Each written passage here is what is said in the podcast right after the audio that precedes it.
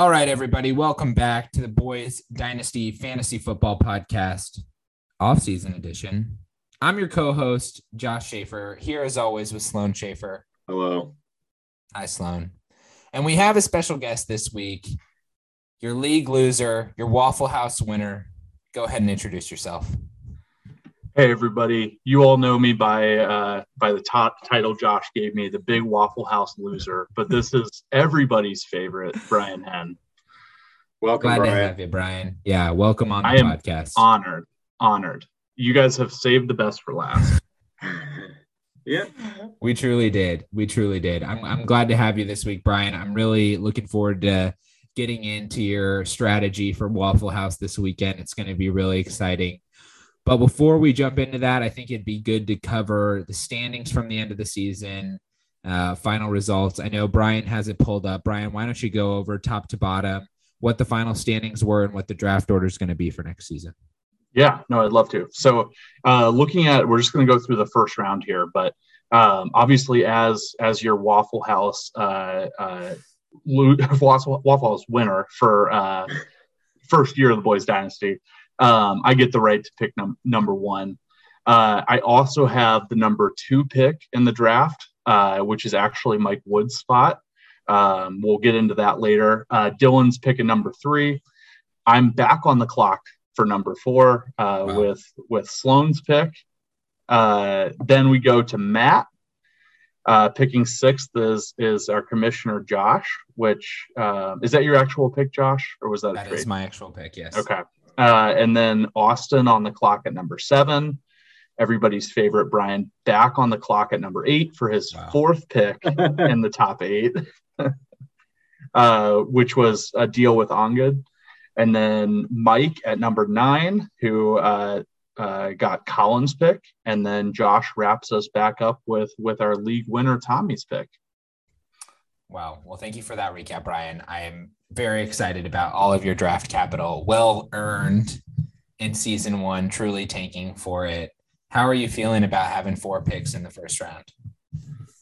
I feel really good. Um, obviously, I would like to have four picks in in a slightly better draft class than than what 2022 is shaping up to be. Um, I feel like you know just an initial uh, evaluation of the class, probably the number one prospect in the class would come in. You know, maybe number four, number five in in some some of the better draft class from the past couple of years. Um, but in, in every single draft there there's players that that absolutely explode that some that we're expecting to explode others that come out of nowhere so i to me this is all about kind of you know darts to throw at the dartboard and and i think kind of a misconception with with my strategy is not necessarily that i'm expecting you know all four of my first round picks to hit and and become big contributors for years to come um, but really, I mean, I've kind of thought about this as you know, if two of my four are are long term contributors, and maybe one of those two is is a top fifteen fantasy player, that's a win in my book. Um, just being able to have that kind of longevity with a player, I think, is so important. So, um, definitely, definitely a different strategy than a lot of us, you know, took in this league. Uh, and I think that's you know that's what makes the league fun. You got you got Mike and I that are are pretty much tank central and uh, you know josh i feel like you're kind of you know balancing the two and then you got a bunch of people that are are more or less trying to win now so i think that's you know what makes the dynasty league so fun Yeah. Brian, if we look at uh, Matt's uh, mock draft from last week, does that give us any insight on who you're potentially uh, thinking about taking? uh remind me remind me who he had again do you have He a had, yeah, he had, uh, it's Corral, right? yeah Corral. Yeah. Him at number one and then uh, Pickett at number two. Yeah. Um, so to be honest, I, I feel like the, the you know quarterback is is a major major need on my team. I'll talk about that a little bit later on, but um, I I feel like I definitely need a walk out of the first round with two quarterbacks, um, probably minimum.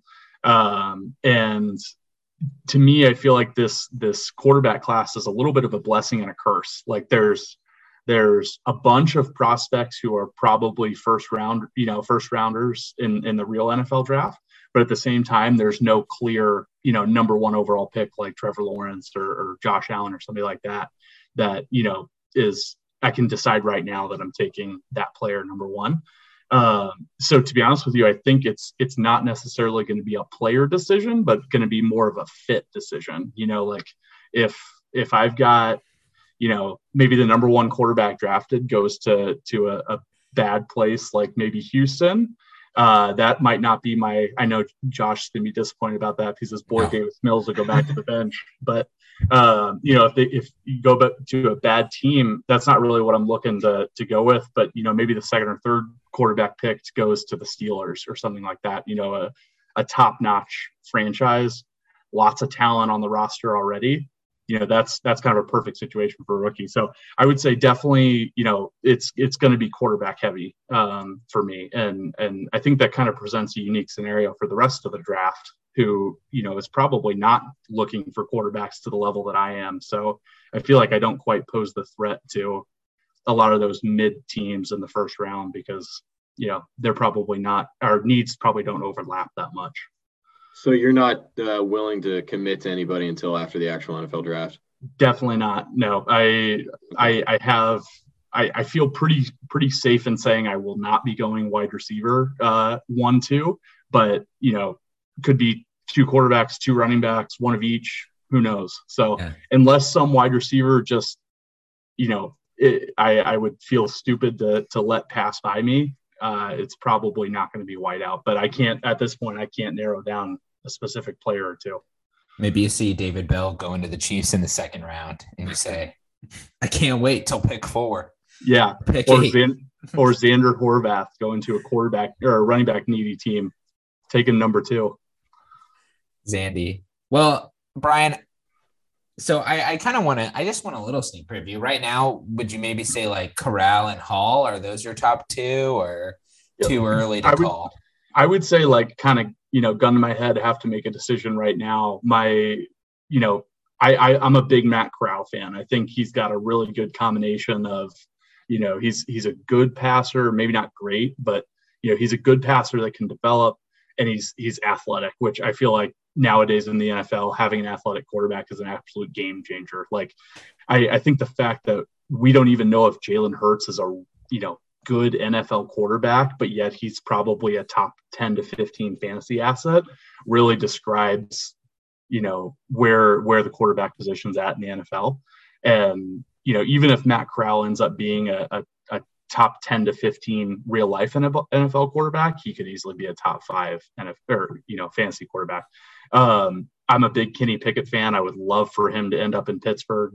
I feel like, you know, uh, just kind of a game manager that can get the ball to Diontae Johnson, another one of my players, and, you know, Najee Harris and, and all the weapons there. That would be awesome.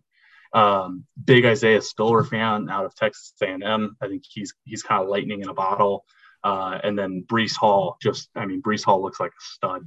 I was watching some of his cut tapes, you know, last week. Uh, I think I sent you guys a snap, but he's just, I mean, he's he's a game changer, and um, it felt like you know Iowa State gave him the ball, you know, fifty percent of their plays, and and he was he, he was breaking loose. So um, those are probably the the four players that I'm really really diving deep into right now. Um, but I mean, it's January, like way way too early to to rule anybody out. Yeah, I definitely agree. I would be sad if you ended up letting Breece Hall fall to Dylan. Um, but it is super early. It's tough to tell right now. No combine, no NFL draft, like so many and, things to bet to happen. And that's part of the calculus, right? Of, you know, I, I got to try and figure out who I think Dylan is going to take at three because I might be able to sneak a pretty good player past him if I feel confident that he's going to go one direction or another. So, a lot, lot more research to be done. Yeah, definitely. Well, I'm excited to see how your draft ends up going. Um, and I think, you know, you have a lot of early picks, and we've talked about the consequence of those early picks is winning a, a 24 hour stay at a luxurious Waffle House, which is, I think, what we all we will get. We'll definitely talk more about your team later on, but I think all the listeners are are itching to hear about your Waffle House strategy I just love to get into, you know, we're T minus three days away from the Waffle House. How are you feeling at this point? uh, heading into it. What is Annie's reaction? I'd love to to see where your head's at. I uh, I'm feeling really good, honestly. I I see it as somewhat of a an honor to be the first one, and I I say that for two reasons. And my first is I I feel like I was somewhat unique in that like I did not sacrifice my strategy to avoid Waffle House. There was no moment this year where I said, you know, you know, I traded you Zeke Elliott earlier this year, Josh. I, I wasn't sitting there thinking like, oh man, maybe Zeke's the one that keeps me out of Waffle House. So that's one where like I th- I feel like this is almost a rite of passage because I I kind of planned for this. I knew this was coming. Like this, this is no surprise. So, um, you know, in that sense, I, I kind of see it as an honor. And um, I also just think like who better to to embark on this journey for the boys uh, other than than probably our case race king uh, myself. So I to me I this is this is a challenge made for me and I I think it's a worthy opponent. I'm, I'm looking forward to it. To answer your question about Annie, I would say uh, she is she is cautiously optimistic for me um, she uh, would definitely not be doing it herself. Um, she's been trying to push me to go to like an hour and a half long Orange Theory class morning before. Um, you know, I, but I don't think I'm quite made out for that yet. But uh, she's she's definitely intrigued. I would say. I want to hit you with some quick facts, Brian. Hit me with them. If you, per your uh, your strategy, uh, you know the email you sent talking about, it, if you eat 12 waffles uh, that would be, and this is by what Waffle House listed on their official website. That would be 4,920 calories. And that's just if it's the classic waffle. If it's and that's pecan, no syrup. And that's yeah. no syrup, man. If it's a pecan, chocolate chip, like, I mean, you can load the thing up. If you put all the toppings on it, it's double uh, the amount of calories uh, than just a regular waffle. And if you eat 12 waffles and you buy double waffles, it'll be $48.60. And that's just if it's a classic waffle. So you're spending at least 50 bucks. I, I was, was honestly, go ahead. Th- those are jarring. I'll, I'll just say that. I, the the money though i'm i'm honestly yes. impressed it's not more i was i was like ready to spend like 60 or 70 uh here just i, I don't know why but um I, am so I'm okay with that actually. That doesn't bother me quite as much. I mean, hell, that's breakfast, lunch, and dinner for for you know fifty bucks. That's not bad. Uh, from well, when was the last time you've eaten five thousand calories? And for comparison, for comparison, and if if you ever have, for comparison, Michael Phelps when he's training eats around twelve thousand calories. So it really doesn't sound that bad when you compare it to him. I it's interesting you say that because I actually feel like I have a pretty good gauge on how often I eat 5,000 calories. and the reason I say that is, um, long story short, I have this this app that I use that I can like kind of track my calories throughout the day, and it kind of it tells me, you know, how how many calories I can eat in a single day to lose one pound a week for a year. So like I start I started this about two months ago. I'm down 15 pounds from when I started, all because I'm just like meticulously tracking calories.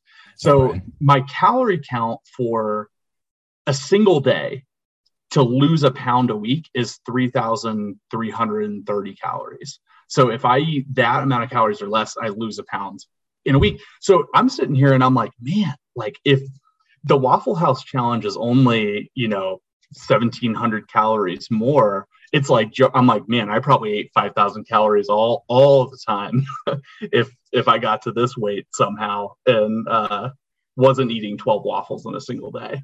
So to me, I, I think I bet I've done it more often than I'm proud of.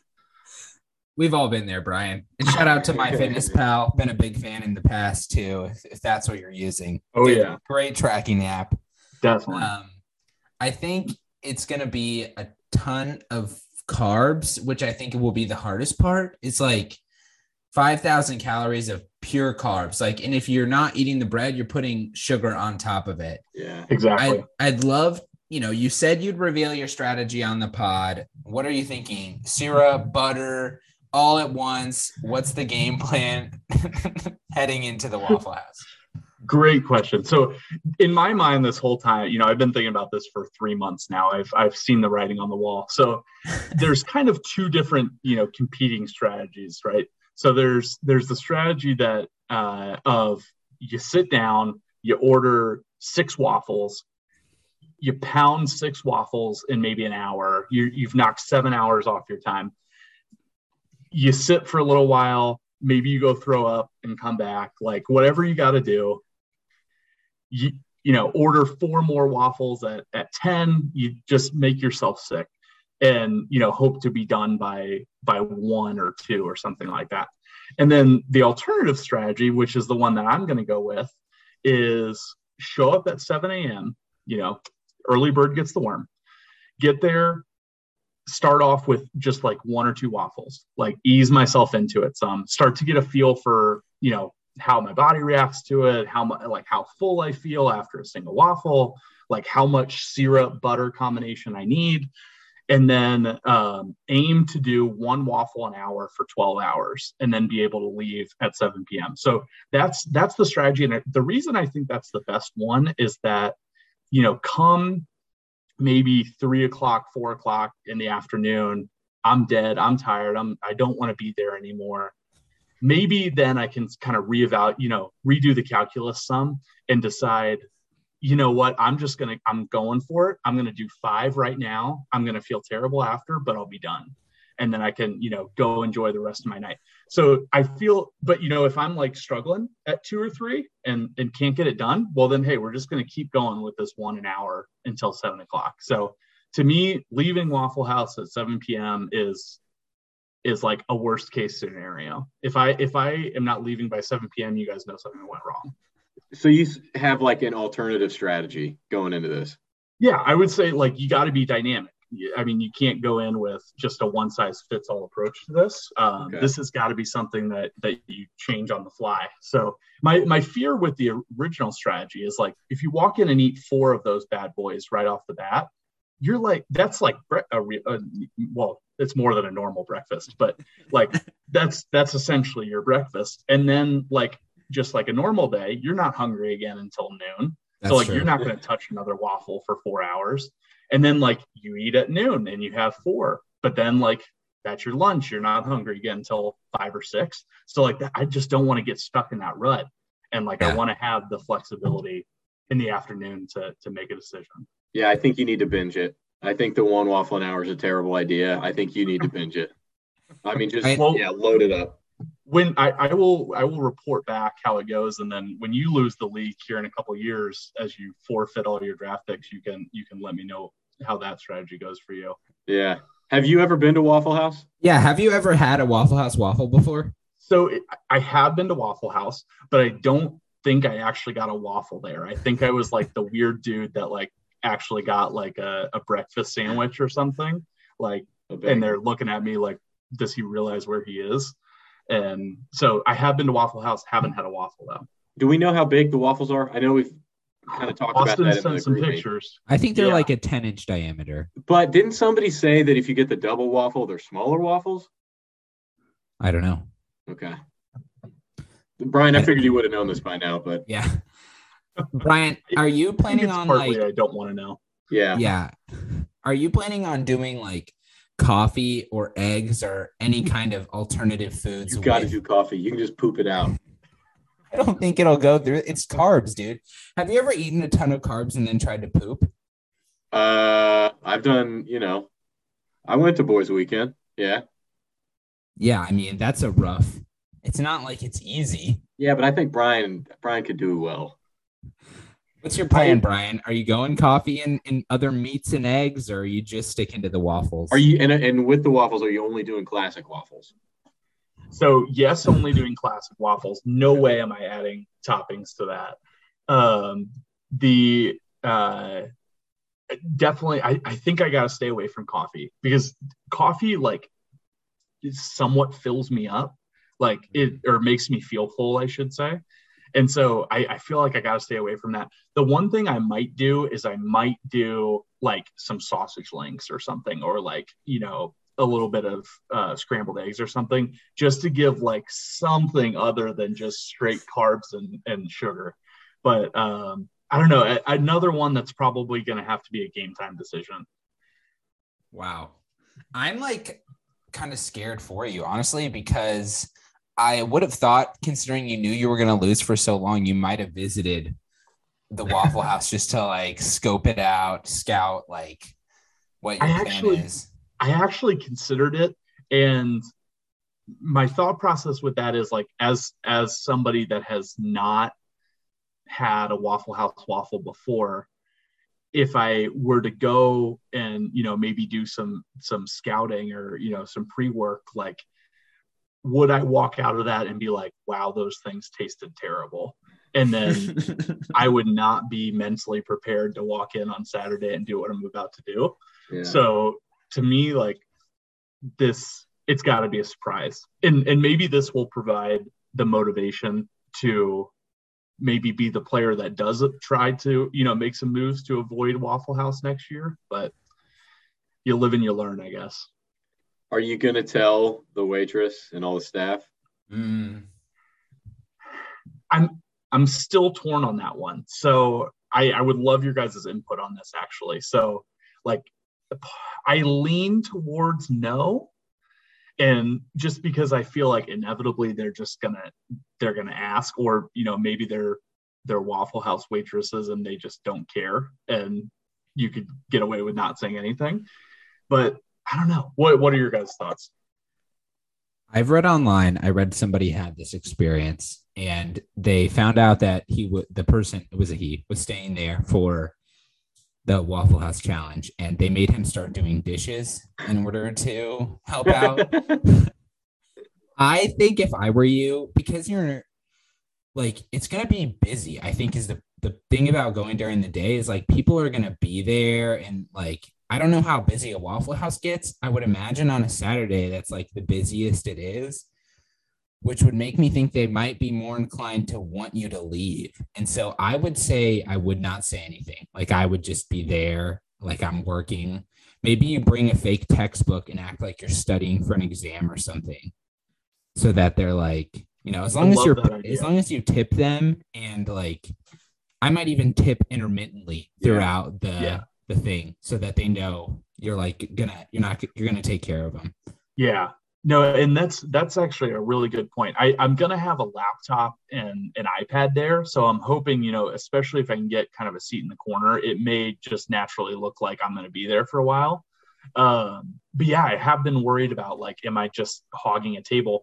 My my the what's going through my head and like kind of getting me over that moral hump of like, you know, am I just hogging a table? Is that I think I'm going to bring them enough business throughout the course of the day from people visiting. Like I know my dad's going to come. I think Annie will probably Mm. come.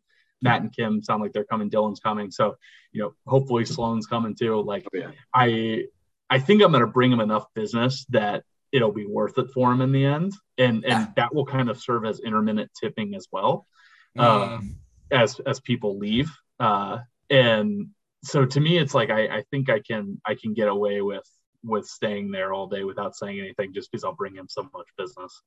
Do you think your experience with the great endorsement is going to help out? I do, yeah. It's I mean it's that kind of longevity in one in one spot that's gonna gonna be a difference maker.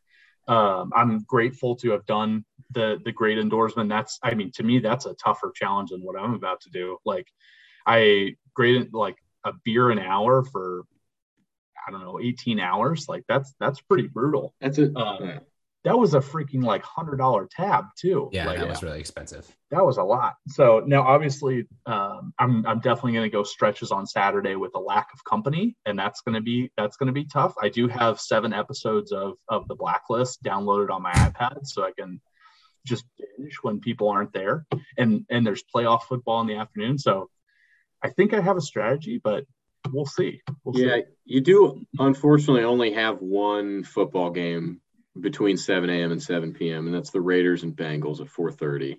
Yeah, and that's right around Kinda the time where it might be like cutting bait and getting out of there. So Yeah. I don't know. We'll see. We'll see.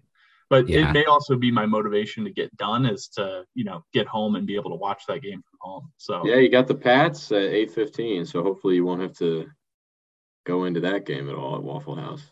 seriously, Yeah. I think having some intermittent visitors will be very helpful too, because Totally. that will like give you something to look forward to, and it might be a way we need to alter the punishment in the future that you can't have visitors. No, I'm just kidding. I think that would be too hard. Mike might quit the league immediately. Uh, if Mike's were- already petitioning for it to be a 12 hour event. How do you feel? Yeah, I guess it'll be interesting to gauge your opinion on this afterwards about like I know you mentioned only people who have done the punishment should be able to decide if we change it, which I honestly I really agree with because I Yeah. don't think we'll have known what you'll have gone through. How are you thinking about like being the trailblazer and like what this punishment will look like in the future? Do you think you would be willing to say like this is too bad, nobody should have to do this again? I, I think I could get to that point. Um, I now don't get me wrong. I would want to come up with like maybe not an equally terrible punishment, but definitely a relatively terrible punishment. Um, but I, I think I if it goes poorly enough, like I would say if I if I ever throw up at any point on Saturday, that will be the what forces me to say this is inhumane. We've got to stop this. Like, you know, this can't go on. Um, that's probably the tipping point. If I if I don't know if I can get through 12 waffles in 12 hours and and you know get through it unscathed more or less, like I I, I think the punishment goes on. What do we do? eh, I'm just starting to think about possibilities. What do we do if you get kicked out? So I've kind of been running through that too. Um, my thought is that I will pause my clock and I will drive to a different Waffle House. Wow. Okay. Do you have a backup? Uh, honestly, no. I think there's one in Plainfield, maybe, and there's Okay. one. I know there's one on Pendleton Pike. I, I Yeah, there, probably there is won't- one. Yeah, go to the Plainfield one, definitely. yeah I, i'll probably i mean at that point it'd be a pretty simple google search i did you know i did look earlier and it's like there's no waffle houses on the north side and there's like a waffle house on every block on the south side so those uh the the hillbillies down there love their love their waffle houses um so i think i'll have options but that that is kind of my idea and honestly if waffle house gets so so so busy where it's clear that they're like struggling i might just leave myself and you know spare them having to kick me out. Yeah, that'd be bold of you. Maybe you move up to a bar seat. I feel like they have a lot of bars there, but sitting at a bar seat might be worse than like like maybe I could do an hour at a bar seat before my back gave out. Same. So oh, I'm, be- if if I walk in and there's only bar seats available, I'm going to a different restaurant. No way. Wow. uh, Do you know what the booths look like there? I don't. I don't. Brian's I- I like don't on like an MI6 mission. He's been like scouting the Google photos, pictures of it. Like Yeah, he's ready. Matt said this is a pretty good Waffle House, isn't it? It's it's I- a it's nice. Yeah, it's Okay. nice. I would say on the on the scale of waffle houses, it is probably among the nicer, but I, I think on the scale of restaurants, it's still in the bottom. Okay, I'm Bottom looking at 10%. photos of it. It looks it looks like a new building, which is always Yeah. good to That's see. nice. You know, maybe if they do kick you out of Waffle House, there's an IHOP very close to that Waffle House too. True. Maybe you could audible to. Like, do you guys think the equivalent of one Waffle House waffle would be two pancakes, or do you think it's like? I think it's more than a one for one because those waffles are big. I I'm think it's two. I'm sure they have waffles at uh, IHOP, right? True. We do have waffles, yeah, yeah. Yeah. Yeah. I don't know how they compare in size, but yeah, you'd have to figure that out. True.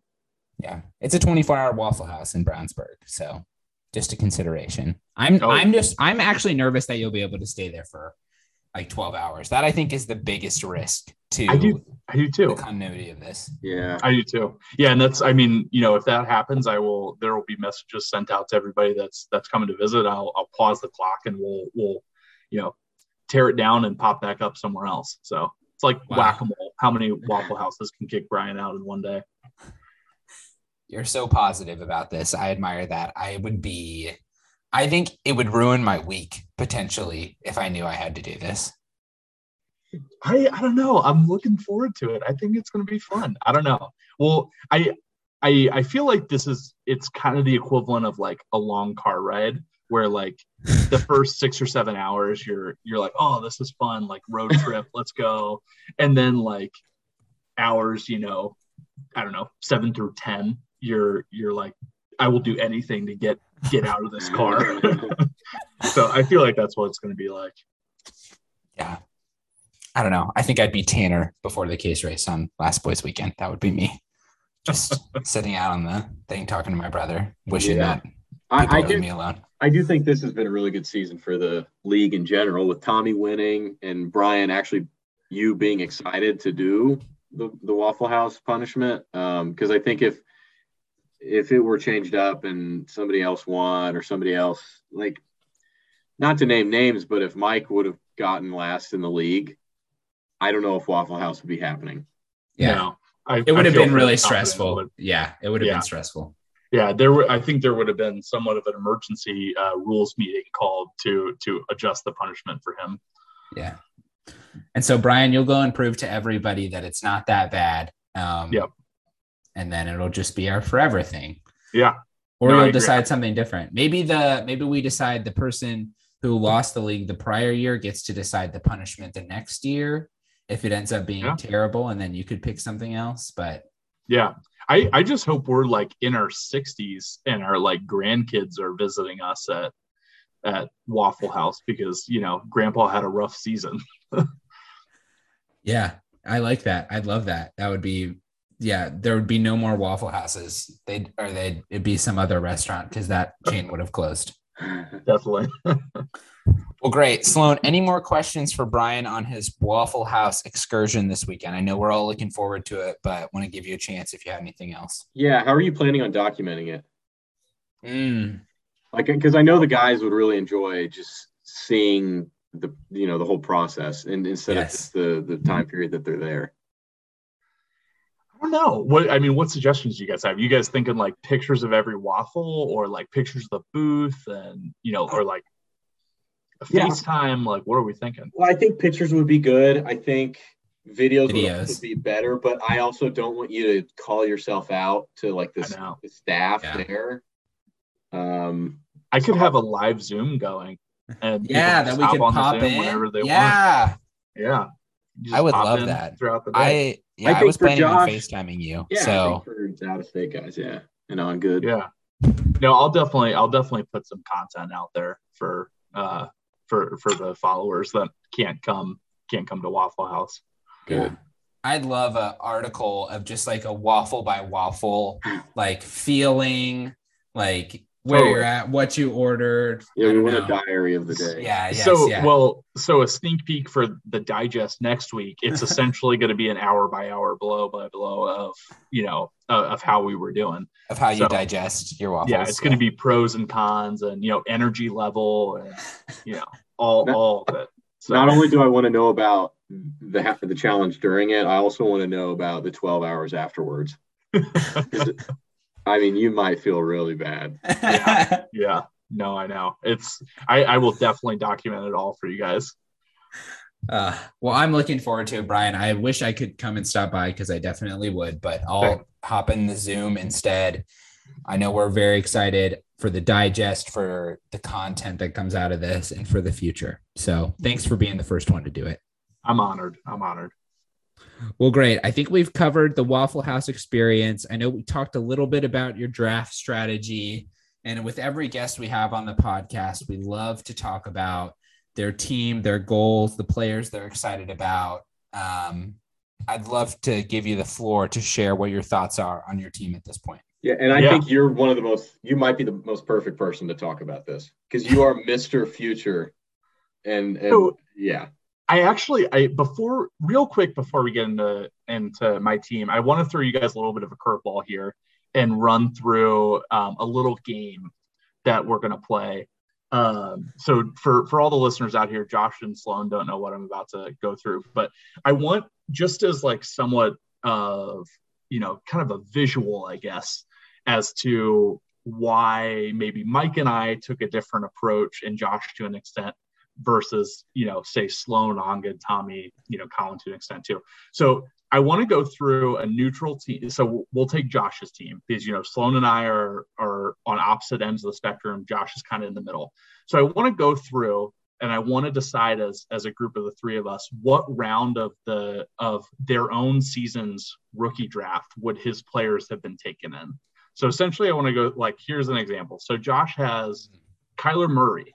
So Kyler Murray was the number one overall pick in, in the real draft. In his rookie draft, he was undoubtedly a, num- a first round pick. Do we agree? Yeah. Yes, definitely. Okay, so let's keep going here. So we got one first round pick that you know I would say starts for Josh every week. Um, CeeDee Lamb, number uh, uh, this is probably you know arguably second best player on on Josh's team. First round pick, I would probably I would probably Yeah. say. I think so. Joe Burrow, another number one overall pick, easy first rounder, no doubt. Uh, Javonte Williams, what do we think? Probably mid to late first last year. Yep, I agree. Worst case scenario, early second. Yeah. Um, Chris Godwin, I actually don't know a ton on. I don't know when he was picked in in the real NFL draft. Do you, Josh? I don't. I, I don't Okay. think he was super high. I think he was like Yeah. a mid second. Yeah. We'll call him, you know, maybe a third round pick. Calvin Ridley, first round pick, no doubt. Antonio Gibson, maybe second round pick. Yeah. Ezekiel Elliott, probably number one overall pick. Yeah. Clyde Edwards Helaire, first round pick, Yeah. maybe second. He was first, I think, in his draft because he went to the Chiefs, so everybody was super pumped about him. Yeah. Yeah. TJ Hockenson, a tight end taken in the top 10, easy number one, you know, first round pick. Uh, Jerry Jeudy, first round pick. Yes. Um, Laviska Shenault, probably Good looking team here, second. guys. Good looking team we're talking Probably through. Right? second. I, I'm not going to comment on that, but I there, there's some good players in here. So let's let's now run back through and see if if Josh had taken the Sloan approach to drafting, here would be the players left on his team. So he would have Chris Godwin as wide receiver number one. He would have Darnell Mooney as wide receiver number two. Uh, he would have probably Antonio Brown as as a flex. He would have Davis Mills as quarterback number one. He would have Teddy Bridgewater as quarterback number two. Mm. Uh, he would have Darrel Williams as running back number one. Um, he'd have Irv Smith Jr. as his tight end. And he actually wouldn't have another running back on his roster, which so that means he'd have to go to the scrap heap for that. Um, and he'd have uh, Mitchell Trubisky and Marcus Mariota as his backup quarterbacks. So I like this. I like where this is going. yeah, so I I rest my case, and I'm I will allow Sloan to to react to that, um, how, however you see fit. Well, I'm a little offended that you're blindsiding me like this, Brian. yeah, Uh, Brian kept asking, "What am I going to talk about? What are we talking about?" And Well, now I- it's like he came in with the agenda, guns blazing. I think I understand what you're saying. Uh, Do you want me to say it for the audience, Sloan, so it's clear? no, I just going back over your explanation. You're saying like, look at our rosters and figure out who was who would have been a number one or a first round uh, dynasty fantasy pick. Correct. Correct. Okay. No, no, no, no. First round rookie. So the point is, Right, if I right, had right, right, never right. had a first round pick, Right. then I would never have these quality players on my team. Right. Um, We could do your team if you wanted, Sloan. I've actually already done it for a future Dynasty Digest article, so you guys will see Sloan's team broken down. well, yeah, you probably just about copy month. and pasted my sleeper team onto the site. 'cause, You know, everybody was a first rounder. Um, man, I, I understand what you're saying, but I don't think it's going to work out in reality. Um, I, it, I don't know, man. I just don't think.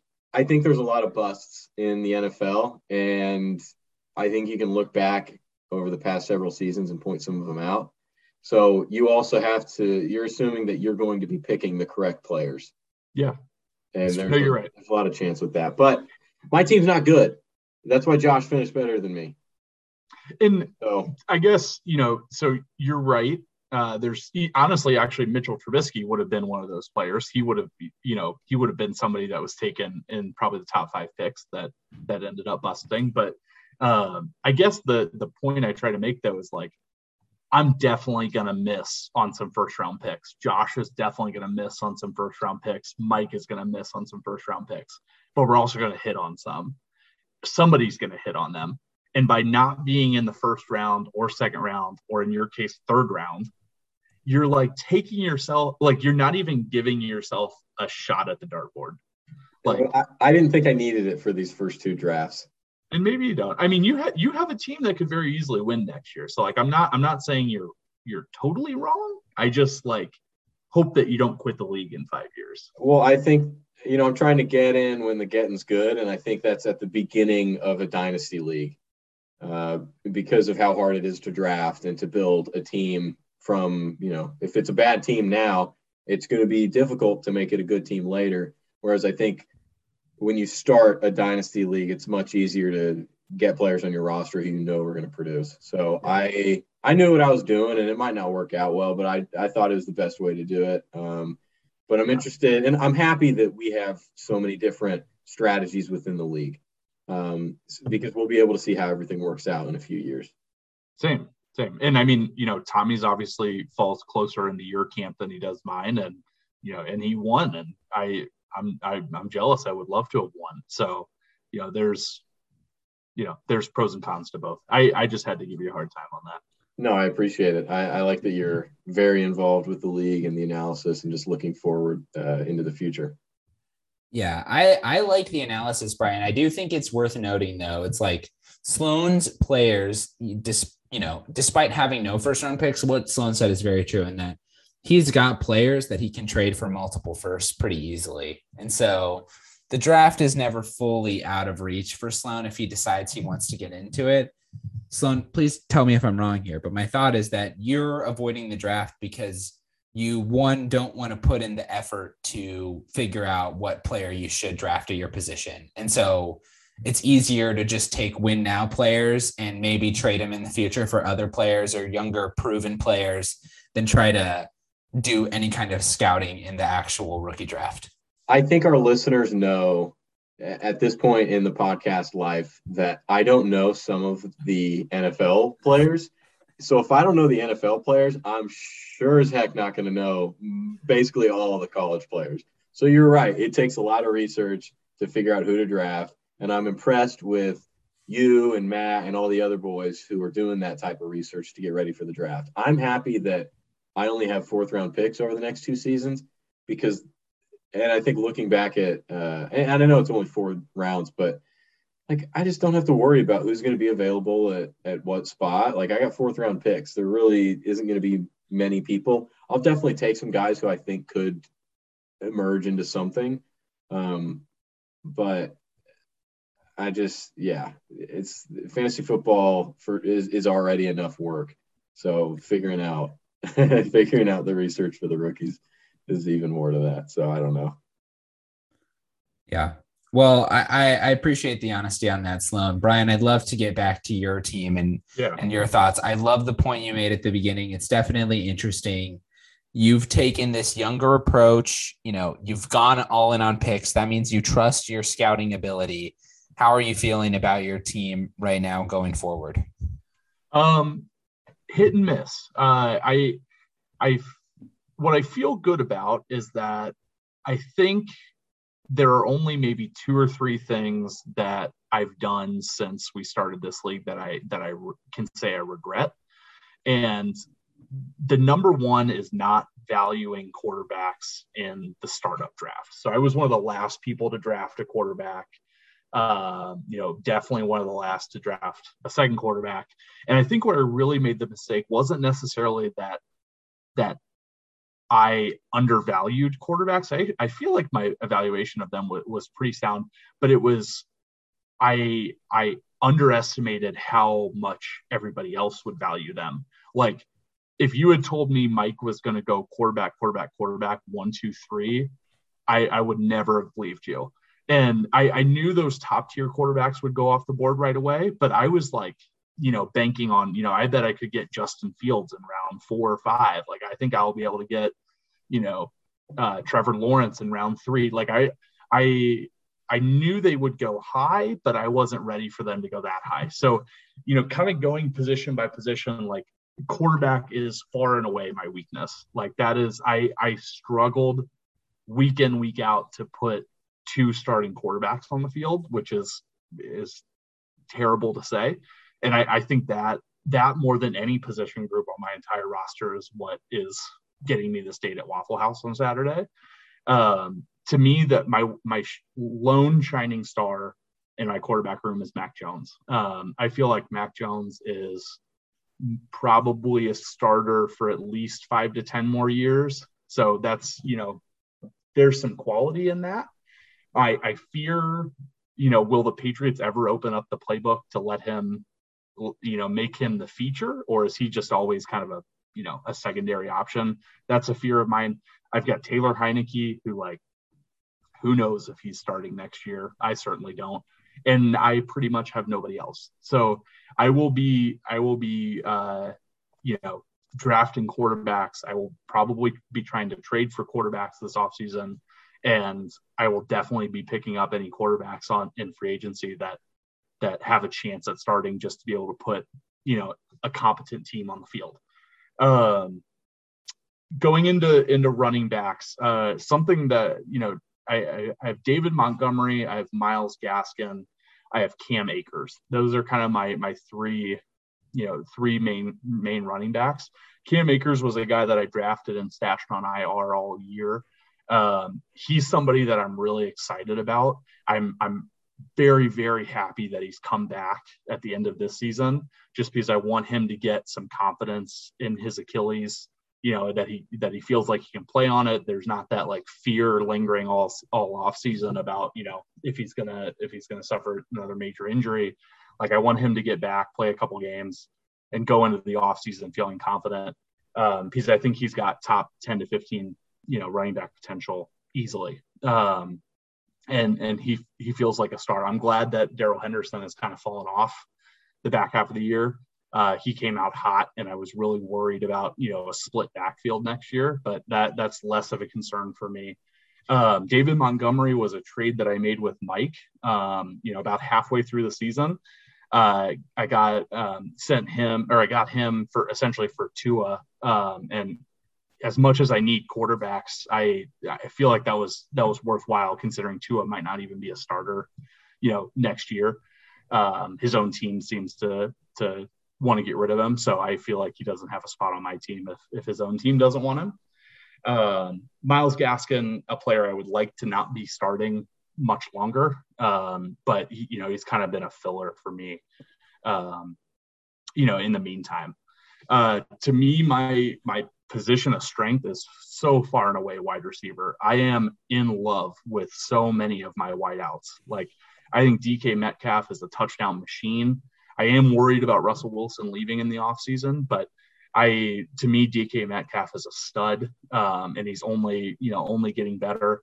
Uh, Diontae Johnson, like I mean, sign me up for for any wide receiver that gets the type of target share that he gets. He he literally had three games. He played every single game but one this season. He had three games where he had less than ten targets. Like that is wow. that's unbelievable that's target um, he's on the field for you know 85 to, to 95 percent of snaps. Like he is, he's big. Um, he gets touchdowns, and uh, this is all with with essentially a decrepit quarterback throwing him the ball. So I I feel you know any kind of improvement at the quarterback position is going to be leaps and bounds for Diontae Johnson. Um, Devonta Smith, uh, you know, rookie season went pretty well he wasn't quite the breakout star that Ja'Marr Chase was, but and he he definitely had his ups and downs. But I I like Devonta a lot, and I think you know especially if Jalen Hurts starts to figure out how to throw the ball a little better, I think that you know is only going to get better. Um, two uh, uh, two rookies that I'm just like over the moon about are Elijah Moore and Kadarius Toney. I think, you know, Elijah Moore, I, I, think Josh, you gave, you know, you and I, he was part of that deal uh, for Zeke. Um, you drafted him originally. I did, yeah. So I drafted him originally, traded him away, which was a major mistake, and then got him back. But um, Elijah Moore, I think, is is awesome. I, I hope that Zach Wilson at least turns into a competent quarterback so that he can, you know, really mature. Kadarius Toney was injured for a lot of the season but he had some absolute breakout performances where you know he he pretty much went from you know, a rookie that was barely getting on the field to, you know, 10 to 15 targets a game um, early in the season. He had he had injury issues, but I I think you know if he stays healthy, I think he could be really really really good. Um, I've got a little bit of depth with DJ Chark too. Who knows where he ends up? So I feel really good about my wide receiver room, and that's why I feel like I, I don't need to take a wide receiver in this draft. Um, and then kind of wrapping it up, my tight ends. Um, you know, I've got Dalton Schultz. That's I was I was kind of mentioning two to three things that I, I regret. I wouldn't say I fully regret the Dalton Schultz trade that I made with Mike, but it's one that I I wish I had not pulled the trigger on as quickly as I did. Um, I, I essentially got Dalton Schultz for a second round pick, and Dalton Schultz, you know, he ended a, as you know a top five tight end, I believe, but it's you know top five ten tight end is not you know not necessarily doesn't you know, save you from awful house. Mm-hmm. Yeah, exactly. So um, yeah, that's kind of you know that's that's kind of my my main recap. I I um I you know even even with some of the trades that you know didn't necessarily go quite as well as I was thinking, like I would still make the Christian McCaffrey trade. Obviously, I wouldn't include Henry Ruggs in that deal. Um, but to me, like the number one and number four overall picks in this draft, you know, I have the potential to to get you know two players that outscore Christian McCaffrey over the next you know five years, um, if not hopefully at least one. So I think I, that's I think something I want to keep track of. Or I, I definitely years. do. I definitely do. okay. So, um, yeah, I think that's you know that's kind of main analysis on the team. What what thoughts do you guys have? Yeah, I think one thought I have is, you know, I'd like to get in your headspace about maybe where your strategy was over the course of the year. Because if you looked at your draft, your draft was pretty win now. Like your starting quarterbacks, I think, were Aaron Rodgers and Matt Ryan. Like you had Zeke, like you know, Aaron Rodgers and Matt Ryan, and I think you you probably had another quarterback that was starting worthy. Are there there are reasonable weekly starters? At what point you, for you this switch kind of flip where you were like, I don't want to win now anymore. I'm going all in on youth. Like where were where was that for you in, in this season? Uh, it came it came early on. Um, I was really aggressive early in the season with making trades and being able to to you know acquire draft picks and all that. And I think I would say like I I overreacted to probably week one and week two results. Like my team significantly underperformed early on in the season. And just having never done the table format before, I don't think I really had my head wrapped around that like two bad weeks doesn't necessarily end your season. Um, and I, I, again, I'm, I'm happy with where I'm at. And honestly, just like as a as a manager, I have more fun with a team like this than a team that's just like, you know, year one win now. Like, yeah, you know, for going for it. This is just, I, I, you know, if this pans out and in 2024, 2025, I'm, you know, right in the thick of it, I'm going to be so much more attached to my team than I think I would be to a team that I, I, just drafted in the startup draft. So I think there was part, you know, was part overreaction and, and not really understanding how the table format worked over the course of the season. And then part just me not really feeling any connection to my players the way mm. that I mm. do now. And and being more willing to move on from them than, you know, than than I would be now. Yeah. I know after week one, like you were all about Mac Jones. Like it was literally yeah. one week of Mac Jones and you were ready to go for him. So yeah, and I get the I mean, attachment. I don't, I don't regret it. I, I still feel good about Mac Jones's future.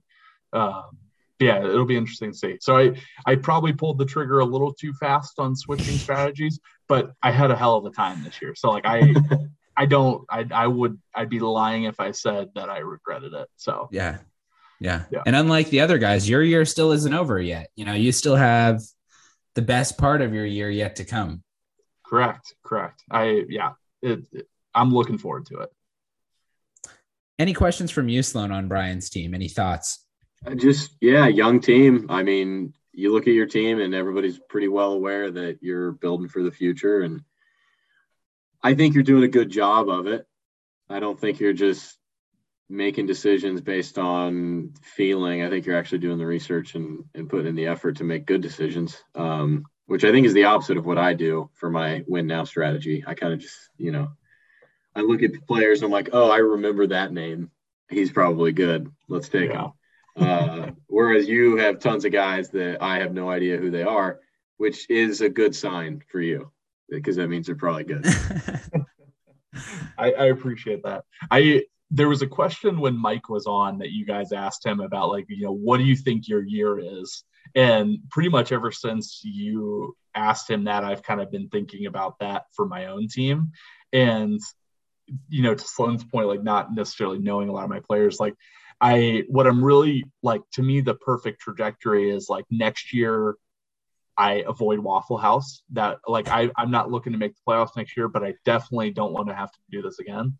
Um, I think, you know, year after that, I'm looking to make the playoffs and, you know, probably that 2025, 2026 season is is when I'm looking to win it. To me, like what I'm just most fascinated in is like does this team look anything like it does right now come 2025? Like yeah. that's that's what fascinates me. And like where, you know, where are these players going to be? Who which ones turned out, which ones didn't?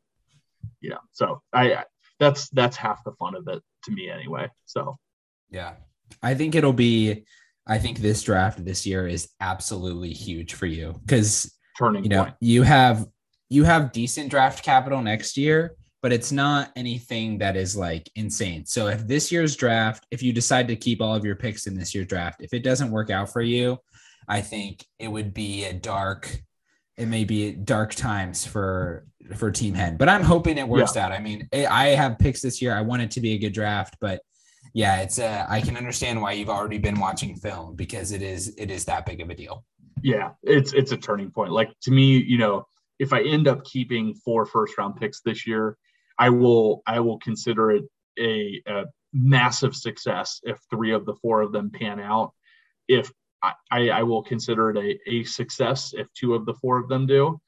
I if one of the four of them, or God forbid, none of them pan out, it's it's dark. It's there. There's a dark, dark road ahead. So um, we'll see. You know, I'll I'll adjust when that when that happens. Um, but you know, I, I I trust myself to be able to figure it out. Yeah, well, I'm hoping it does pan out for you. I think the better everybody's team is, the more fun the league will be. But I know, regardless, even if your team is a losing team for a while, you'll still be a good sport about it. So that's something I'm very happy about. Yes. yeah. yeah. I am we, I am never a threat to leave. So you got me for it. life. I love it. All right. Well, it's been any well before I close, Sloan, any questions from you before we're done? Okay. Awesome. good. Great. Well, it's been great having you on, Brian. I am so pumped about this weekend. I will be calling you to see how it's going. Please record as much content as you can without getting caught. Um, but it's been a pleasure talking to you this week, learning about your team and your strategy for Waffle House. Yeah, thank you. I'm I'm really looking forward to it. It's going to be fun. Thank both, you know, I thank both of you for for putting, you know, the time time together to make this podcast every week. I never never knew how badly I needed a boys dynasty league podcast until we got one and it's it's blown me away like i i can't believe that you guys do this as often as you do. I i have immense immense gratitude for it. So keep it up. You guys are doing awesome. Um, this this league has is is way better than i even imagined it could be. So and it's Thank you, you know, because of people like you. Yeah. Thanks brian. Well great. Good talking to you brian. Good seeing you sloan. You guys have a good week. Best of luck on your prep this week brian. Thanks, guys. Talk right, God, God bless. See ya.